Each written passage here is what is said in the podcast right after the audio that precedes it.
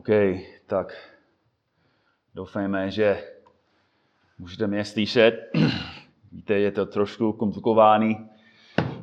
Máme tady pár lidí, ale není to jako malá práce. Tak díky, díky Ginie za velkou pomoc, velkou práci. Jsme vděční Bohu za takové technické věci, že můžeme používat počítače, telefony, Facebook, různé věci, tak víme, že jako lidi používají takové věci ke, ke zlu, ale jako křesťany, tak můžeme používat ty věci k dobrému. Tak pán, pán je dobrý a věrný. Tak dnes ráno po dlouhé době se vrátíme k, do, do Markova Evangelia. Budeme znovu, promiňte, jsme v Matoušovi, jo? Jsme skončili Marka tak už, už dávno. Matouš 6. Matouš 6. Matouš 6 probíráme postupně kázání nahoře. Tak vrátíme se dnes ke šesté kapitole. Matouš 6, a začneme od pátého verše. Kázal náš pán, a když se modlíte, nebuďte jako pokryci, ti se s oblíbou modlí v synagogách a na nárožík, aby byli lidem na očích. Amen, pravím vám, už mají svou odměnu. Když ty se modlíš, když ty se modlíš, Vejdi do svého pokojíku, zavři za sebou dveře a modli se ke svému otci, který zůstává skryt a tvůj otec, který vidí, co je skryto, ti odplatí. Při modlitbě pak nemluvte na prázdnou jako pohane. Oni si myslí, že budou vyslyšení pro množství svých slov. Nebuďte jako oni. Vždyť váš otec ví, co potřebujete dříve, než ho prosíte. Vy se modlete takto. Orče náš, jenž jsi v nebesích, buď posvěceno tvé jméno. Přijď tvé království, stan se tvá vůle jako v nebi, tak i na zemi. Náš denní chleb dej nám dnes a odpust nám naše viny, jako i my jsme odpustili těm, kdo se provinili proti nám. A nevídej nás v pokouš, pokušení, ale vysvobod nás od zlého. Neboť jestliže odpustíte lidem jejich přestoupení i vám, opustí váš nebeský Otec. Jestliže však neopustíte lidem, ani váš Otec vám neodpustí vaše přestoupení bratři a sestry, je, je vidět, že to, co Ježíš Kristus nás učí, je něco, co mnoho potřebují slyšet. Je to něco, co, co mnoho potřebují slyšet i dneska, protože mnozí lidi se, se modlí. Mnozí lidi se modlí. Koronavirus potvrzuje, že se lidi modlí. V Itálii doktoři a, a sestry se skromážďovali a modlili se spolu proti koronaviru. Před týdnem papež a jeho biskupové prosili lidi, aby recitovali ruzen, uh, ruzenec nebo ruženec. Proč? Aby, aby odešel koronavirus. Vidím víc a víc takových duchovních typů, kteří se snaží organizovat modlitby nebo žádají lidi, aby se postili, aby nás Bůh zbavil koronavirus.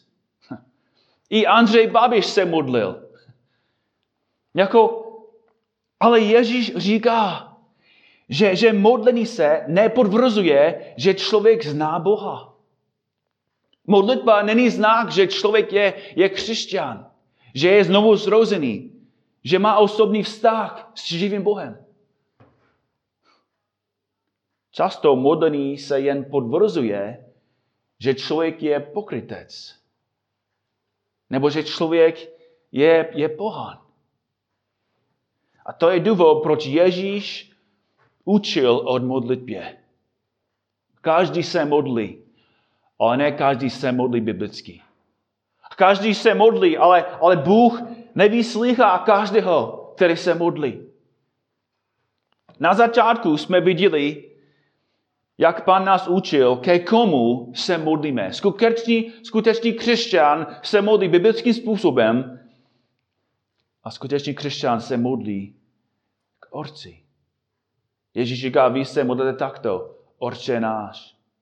Pro křesťan, pro křesťana Bůh je jeho otec. Bůh je blízko a, a přístupný. A skutečný křesťan chce stravit čas přítomnosti svého Boha. Jeho srdce rád se modlit a být v boží přítomnosti. Ale Ježíš učí, že náš Bůh je zároveň v nebesích. Náš otec je blízko, ale je zároveň v nebesích. To znamená, že Bůh je silný, velký a vyšší nad námi. Bůh není náš kamoš, není, není kumpán, není tvůj džín v lafí, který ti dá cokoliv chceš. Tvůj otec je svatý mocný, všude přítomný, neviditelný. A budí bázeň a úctu v člověku. Šalamon napsal v kazatelovi 5.1. Neukvapuj se v řeči a tvé srdce ať nepospíchá vynést slovo před Bohem, protože Bůh je na nebesích a ty na zemi. Proto ať jsou tvá slova nemnoha. Bratři sestry, jako, ano, na jedné straně jako máme přímý přístup k Bohu a můžeme se modlit jako svobodně. Ale zároveň musíme pamatovat, s kým mluvíme. Že ne mluvíme jenom jako s nějakým pozemským člověkem. Musíme se modlit v bázni, v úctě. Žám 76 od pátého verše. Záříš ty vznešený více než hory kořistí. Siláci se stali kořistí, dřímají svým spánkem a žádní bojovníci nenašli v ruchách sílu. Bože Jakubův, od tvých hrozeb zemdleli, zemdleli válečné vozy i koně. Ty vzbuzuješ hrůzu. Kdo před tebou obstojí, když se rozněváš? Z nebe si vyhlásil právo, zemi pojala bázeň a utichla. Když Bůh postavil nebo povstal k soudu, aby zachránil všechny pokorně země. Vždyť tebe chválí i lidské rozdícení. Opášeš se s tím, co po hněvu bude, zbude. Čiňte sliby hospodinu svému Bohu a plňte je všichni kolem něj, ať přinesou dar přehroznému. Sráží ducha vládců a vzbuzuje hrůzu u králu země. Bratři a sestry, jako když se, se modlíme, na jedné straně je to bezpečný nebo nebezpečný. Což je důvod, proč se klaníme, když se modlíme. Není to formalita, není to prázdný rituál. Až ho uvidíme na vlastní oči, padneme. Každý koleno. Když se modlíme, tak musíme mít na paměti, s jakým Bohem mluvíme. Tak na tom základě, základě Ježíš budoval a pokračoval, aby nás učil, jak musíme v modlitbě prosit. V následujících verších Ježíš dal šest prozeb. Jsme studovali první. První prozba je, buď posvěceno tvé jméno. Buď posvěceno tvé jméno. Je to prozba, aby Bůh dostal to, co mu patří. Aby celý svět viděl, kdo je na první pozici. Kdo je hoden chvál, kdo si zaslouží uctívány. A je to velmi možné, že koronavirus je, je důsledek té modlitby.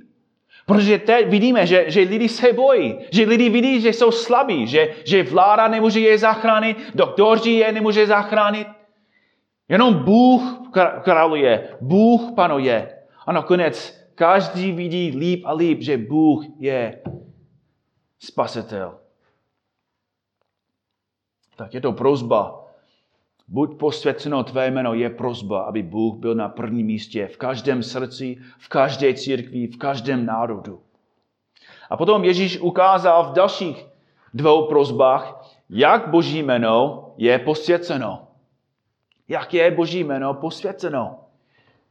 Musíme se modlit přijít tvé království. Přijít tvé království. Ta modlitba je prozba, aby pan Bůh přišel ve své plné přítomnosti a síle, zachránil nebo zbavil ze všech svých nepřátel a začal své věčné panování milosti a pokoje. Přijďte Boží království. Prozba, aby pán opravdu panoval, ne jenom z nebe, ale panoval v každém srdci, v mysli. Třetí prozba. Stan se tvá vůle, jako v nebi, tak i na zemi. Stan se tvá vůle jako v nebi, tak i na zemi. Aby, aby Boží vůle se stala stejně nakladně, jak se stane v nebi. Aby každý člen v BSKK, každý kladěnák, tvoje máma, táta, sousede, aby Babiš, Zeman, Hamáček, Vojtěk, aby, aby každý Čech poslouchal Boha. Stejně jak anděli poslouchají Boha v nebi. Bratře, sestry, já si musím se zeptat, jestli, jestli to je, jak se modlíš ty. Opravdu chceš a věříš, že Pán může pokořit každého? Že může působit v každém srdci? Modlíš se, aby se stal jeho vůli tady na zemi ve tvém životě a v životech ostatních? Ježíš nás učí, abychom se správně biblicky modlili. A to nás vede ke čtvrté prozbě a dnešním textu. Náš denní chleb dej nám dnes. Je zajímavý, když jsem četl komentátory, jak lidi dělají velký zmátek s tím veršem. Někteří učí, že chleba se týká večeře páně. Další, že chleba je boží slovo. Někteří se učí, že chleba tady reprezentuje Ježíše Krista. Mám pro vás nový překlad. Chleba znamená chleba. jo? Jestli člověk nemá nic k jídlu, první věc, o kterou bude prosit, bude chleba. Jo? Je, je, to, je to jasné, o čem Ježíš mluví. Chápeme, že každý potřebuje něco k jídlu. Že bez jídla každý z nás zemře. Ale tím, tím chápeme, že, že Ježíš neznamená, nebo Ježíš nemyslí jenom chleba. Jo? Jinak Ježíš by chtěl, abychom poprosili jenom o chleba a nic víc. A víme, že to není jako jeho cíl. A jeho cíl je, abychom viděli, že musíme prosit Boha za naše základní věci, za naše každodenní věci. Ale tady je otázka. Proč musíme já, proč musíte vy se modlit takovým způsobem? Proč je ta prozba tak podstatná pro nás? Tak za prvé, ta prozba oslavuje Boha. Když se modlíme podle toho, podle toho vzoru, Pán Bůh je oslaven. Prozba o denní chleba je těsně spojená s prozbami ve verších 9 a 10. Jinými slovy, Boží jméno je posvěceno, když se modlíme za chleba. Ty a já chválíme Boha víc, když vidíme, jak Bůh se o nás stará. Tak kdo, kdo mezi námi neměl zkušenost, že si něco opravdu potřeboval? Kdo mezi námi nebyl jako v nouzi? Každý z nás, každý skutečný křesťan měl tu zkušenost. Volal si k hospodinu, čekal si na jeho odpověď A hospodín vyslyšel tvoje prozby a dal ti to, co jsi potřeboval. A ty jsi reagoval s radostí a s díku vzdáním. Dva měsíce po svatbě Amy a já jsme se přestěhovali do, do Los Angeles, abych mohl studovat v semináři. Neměli jsme práci, neměli jsme úspory, neměli jsme ani bydlení. Ale asi bych mohl tady stát tři, čtyři hodiny a vyprávět o tom, jak, jak se o nás Bůh staral. Jak Bůh slyšel naše modlitby. A i když často, když jsme se bali, když jsme viděli svou slabost, ale jsme, jsme volali hospodinu, jsme ho prosili a Bůh se o nás starali. Jo, když jsme se tam přestěhovali, jsme, jsme přišli oběd, neměli jsme žádný bydlení. Tak Bůh nám otevřel dveře, nějaká láskavá rodina, od, jako otevřela nám dveře a my jsme tam jako bydleli asi tři týdny, kdy jsme hledali práci a bydlení. Potom pan Bůh nám dal práci, dal nám bydlení, dal nám církev, dal nám bratry a sestry. A bratři a sestry, jako mohl bych vyprávět o tom, jak ty, jak ty bratři a sestry hodně nám sloužili. Sloužili, sloužili, povzbudili nás, jako pomohli nám fyzicky nebo duchovně. A Bůh používal ty lidi v našich životech, aby nám dal odpovědi na naše modlitby. A vím, že, že vy máte stejné zkušenosti i příběhy. Protože to je univerzální záležitost každého křesťana. Každý skutečný křesťan měl tu zkušenost. Ty jsi taky byl v úzkých.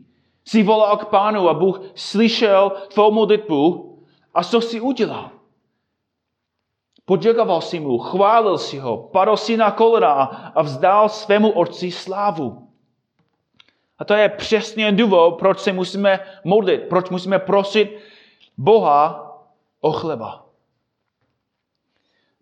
To znamená, že když ty a já, když máme potřeby, máme ve skutečnosti jenom dvě možnosti. Můžeš se modlit, nebo si můžeš dělat starosti. Můžeš se modlit, nebo můžeš si dělat starosti. Bojím se, že si myslíte, že úzkost je malá věc. Ježíš řekl, jak nebezpečně to je, když si děláme starosti.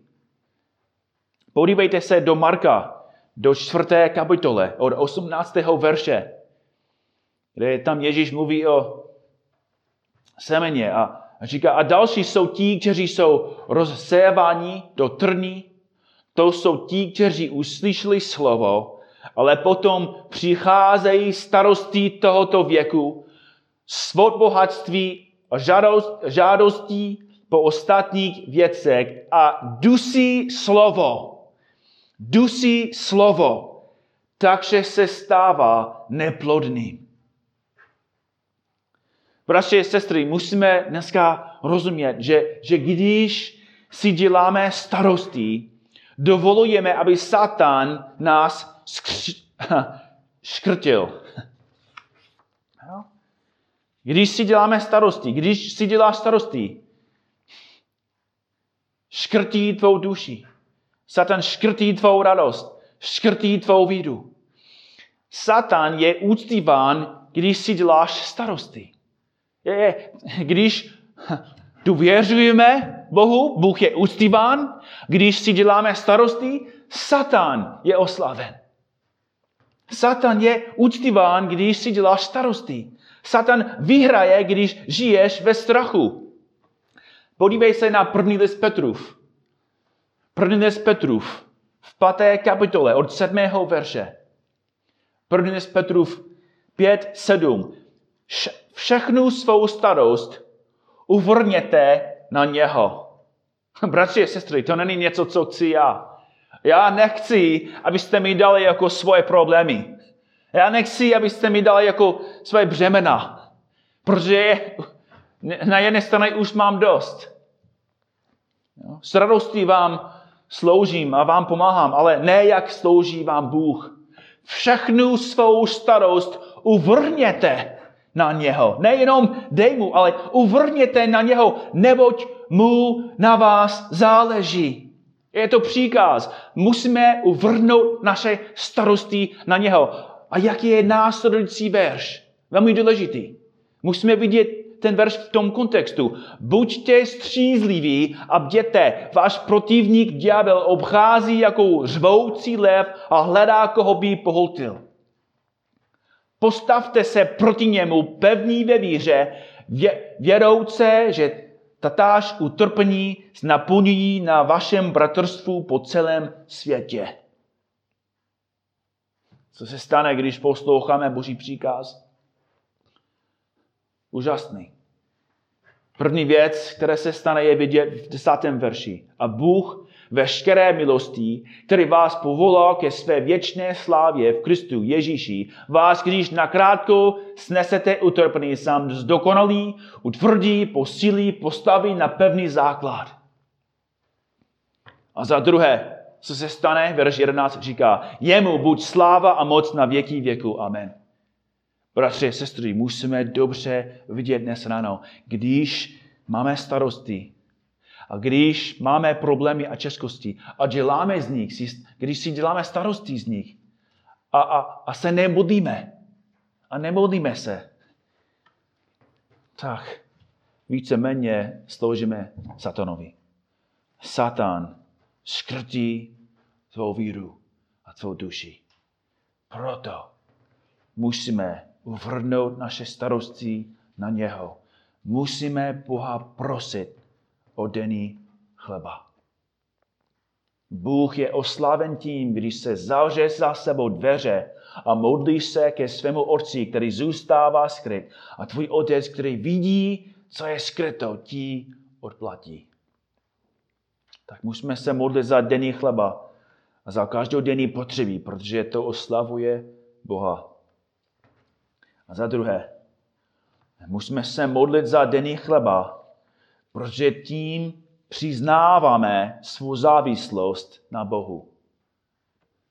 Když se modlíme za, nebo o denní chleba, když prosíme o denní chleba, ukazujeme svou slavost, svou závislost na Bohu. Jinými slovy, pokud si opravdu občan nebeského království, budeš spolehat na Boha v každé tvé potřebe. Náš denní chléb dej nám dnes. Je to něco, co musíme dělat každý den. Musíme, ten text ukazuje, že musíme být v modlitbě každý den. Dneska jsme slabí. Dneska jsme bezmocní.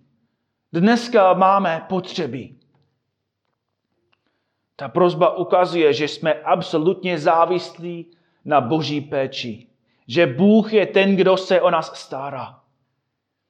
A bratři sestry, musím říct, že jestli to, co říkám, je, je pravdivé, tak to hodně nás konfrontuje. Protože ve skutečnosti, kdo mezi námi se modlí za denní chleba? Kdo mezi námi musí se opravdu tu prozbu modlit? Kdo, kdo mezi námi nemá chleba na tři, čtyři, pět dní? Kdo, kdo nemá mléko, kde nemá maso, máslo? Kdo nemá jako plnou lednici? Kdo nemá elektřinu a plyn? Kdo nemá osm jako tříček, nebo tři kalhoty, tři pary bot, aspoň jedno auto. Jako ti lidi se museli prosit o chleba, ale co, co my? I nejchudší mezi námi se nemusí za ty věci modlit. A bratři a sestry, to je důvod, proč je celý národ plný ateistů. Kdo musí spolehat na Boha, když běžný Evropan a Američan žije ve větší pohodlí, než žil císař. Máme daleko víc, než měl nejbohatší král dávno. A ta, opra, ta, ta prozba nás usvědčuje, protože odhaluje naši troufalost. Odhaluje naši troufalost. Ty a já často okrademe Boha o slávu, protože považujeme chleba a všecko jako samozřejmost. A důsledek toho je, že jsme málo vděční. Tomu dobře rozumíme. Kdyby si šel týden na pěší túře a jedl si jen arašidí a, a sušené maso a, a pil si jenom vodu a, a spal si celý týden ve spacáku ve stanu, když se vrátíš ke civilizaci, co se stane? Daleko více ocenuješ hovězí vývar. Daleko více ocenuješ svíčkovou nebo tvoje bydlení. Daleko více vidíš jak se o tebe Bůh stará, jak, jak úžasný a milosrdný je Bůh. Ale ty věci máme jako tak, tak hodně, máme tak velké hromady těch věcek a každý den máme daleko víc, než člověk potřebuje za, za celý rok. A proto se nemodlíme. Málo se modlíme a jsme málo vděční.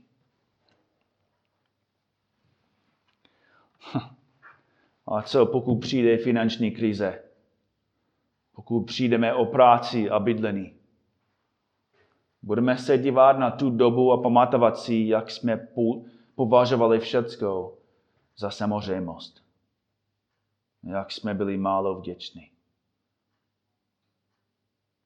Milí svatý, Ježíš Kristus nás učí, že i když máme věci, máme jako hodně věcí.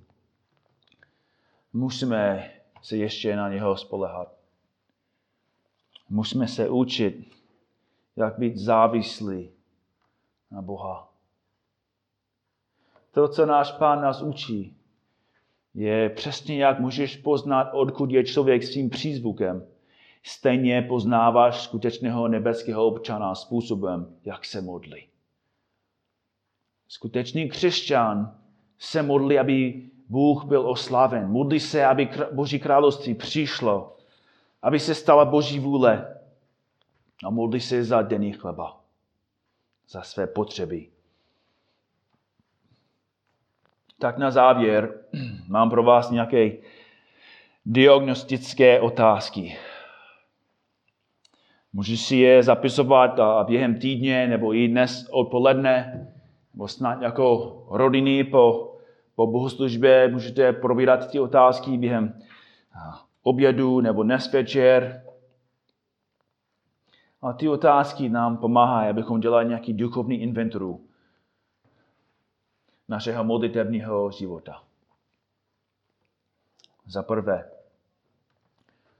ukazuje tvůj modlitební přízvuk, že patříš k Bohu? Ukazuje tvůj modlitební přízvuk, že patříš k Bohu. Jinými slovy, ukazuje způsobem, jak se modlíš, že jsi opravdu křesťan. Že jsi opravdu znovu zrozen. Že ty sám máš osobní vztah s nebeským Otcem. Mohl bych strávit celý den s tebou a učit se o tebe, jak se modlit. Bratři, sestry, kdybych strávil čas s nějakým knězem nebo s dalším člověkem v nějakém dalším náboženství, určitě bych se nenaučil, jak se modlit. Ježíš Kristus už nás učil, jak náboženský člověk se modlí. Ale co, kdybych strávil celý den s tebou? Mohl bych mě učit, jak se modlit?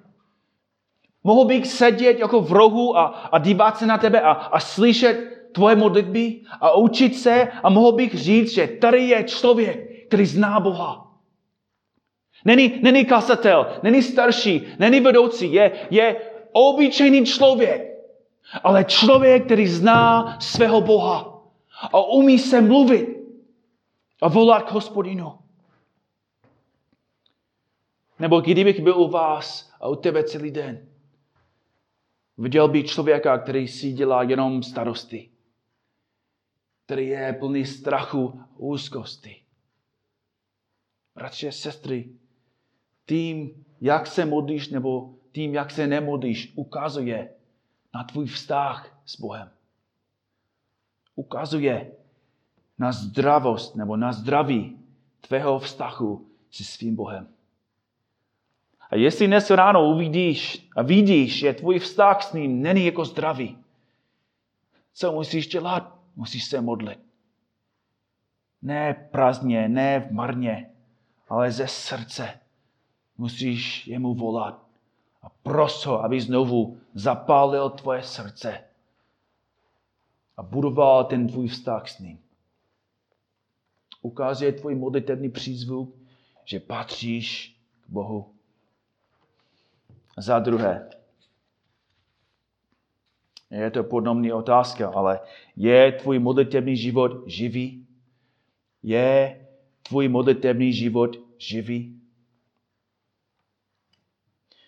Jeden znak, že naše modlitby jsou jen formální a prázdné je, že se modlíme bez srdce, modlíme se bez emoce, bez úcty.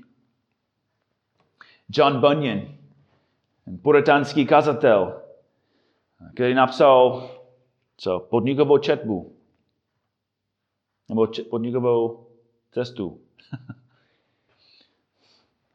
On řekl, je lepší se modlit ze srdce bez slov, než se modlit se sloví bez srdce.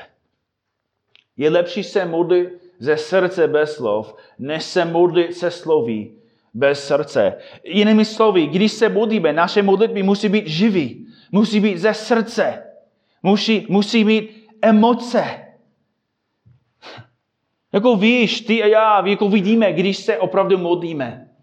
Víš, kdy tvoje mysl je opravdu soustředěná na Boha. Kdy se opravdu modlíš ze srdce, kdy můžeš říct, že nechceš být nikde jinde. Že, že můžeš říct s Davidem, má duše touží a chřadne stezkem po hospodonivých nádvořích. Že, že mé srdce i tělo radostně volá k živému Bohu.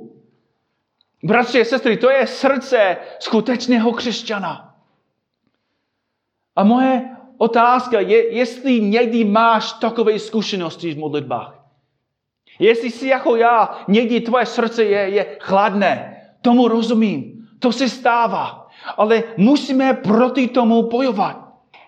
Kdy, když jsme v modlitbě, jsi opravdu chválil Boha? Když jsi opravdu prosil? Jestli máš opravdu vitální živý vztah? Moje otázka je, jestli Jestli jsi naposled měl takovou zkušenost v modlitbách nebo v modlitbě, kde můžeš říct, že jsi opravdu vyjádřil lásku k Bohu. Kdy můžeš říct, že jsi naposled opravdu se modlil ze celého svého srdce. Že jsi, že jsi brečel, že, že jsi opravdu se kláněl, že jsi spadl na zem a že jsi volal k Bohu. Ne, že si trávil 30 nebo 10 nebo i hodinu v modlitbě bez, bez emoce, bez lásky, jako farizej. Lepší se modlit ze srdce bez slov, než se modlit ze slovy bez srdce. Bratři a sestry, je tvoje srdce zatvrzené? Nebo je tvoje srdce měkké? Pokud jsi nikdy nezážil, nebo když už je to dlouho, když jsi zažil takovou zkušenost v letě, modli se dneska a pros Boha, aby změkčil tvoje srdce. A pokud jsi nikdy nezážil takovou zkušenost v modlitbě, Musíš prosit Boha a zkoumat své srdce a ptát se, jestli jsi opravdu křesťan. Není to legalismus, není to zákonnictví, ale každý skutečný křesťan má vůči Bohu lásku. A to nás vede ke poslední otázce. Nejenom, jestli se modlíš jako živě v emocích, ale jestli se modlíš i za ostatní jestli se modlíš za ostatní. Ježíš určitě nemyslel, že že, že jenom prosíme Boha o chleba pro sebe nebo pro, pro svou rodinu. Ale musíme se modlit za ostatní. Možná ty máš chleba. Možná ty máš dost. Možná ty máš elektřinu, ty máš bydlení. Ale jsou lidi, kteří nemají ty věci.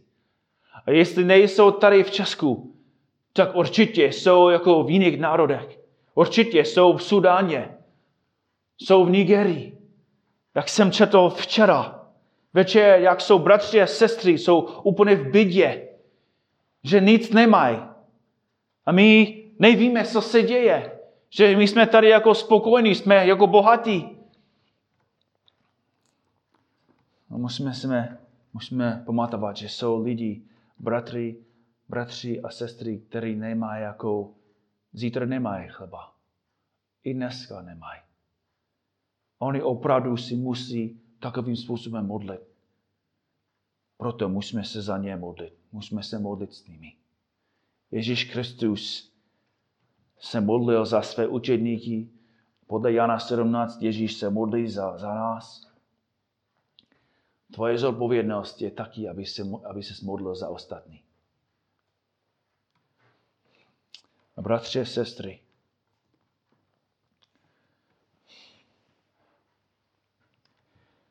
je to opravdu vážná otázka. Tím, jak někteří z vás žijete v církvi a jak málo se milujete navzájem, tak je to docela jistý, že se málo modlíte za ostatní. Modlení se za ostatní je láska. Nemůžeš jako nevyjádřit lásku jako lidem, nemůžeš nech, nechtít být jako naskromážený. Nemůžeš jako zůstat čas a, a být daleko od lidí a potom si, myslí, si myslet, že, že kvůli tomu, že jako se modlíš za ostatní, že všechno je OK. Ne, pravda je, že jestli se nemodlíš za ostatní, je, pravdu, je to opravdu pravděpodobně kvůli tomu, že, že nemiluješ ostatní. Možná trávíš hodně času, strávíš hodně času v modlitbě za sebe, ale co ostatní? Je to tvoje zodpovědnost, aby se modlil za mě, aby se modlil za Daniela, aby se modlil za Aleše, aby se modlil za tvoje starší, aby se modlil za, za Ginu, za Danu, za Kerry, za Tondu.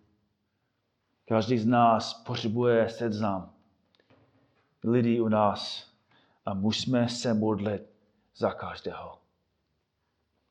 Tím vyjádřujeme lásku, tím vyjádřujeme, že spoleháme na Boha.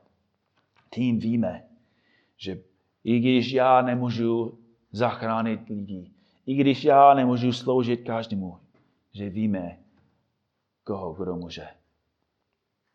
Tak hodnot tvůj modlitevný život dnes. Podvrzují, jestli opravdu miluješ Boží lid a jestli opravdu se modlíš ze srdce. Skutečný křesťan se modlí. Boží lid jsou označen jako lidé, kteří tráví čas modlitbě a prosí svého Otce o chleba pro sebe a pro ostatní. A biblický sbor křesťanů Kladnou je označen tou pravdou. Amen.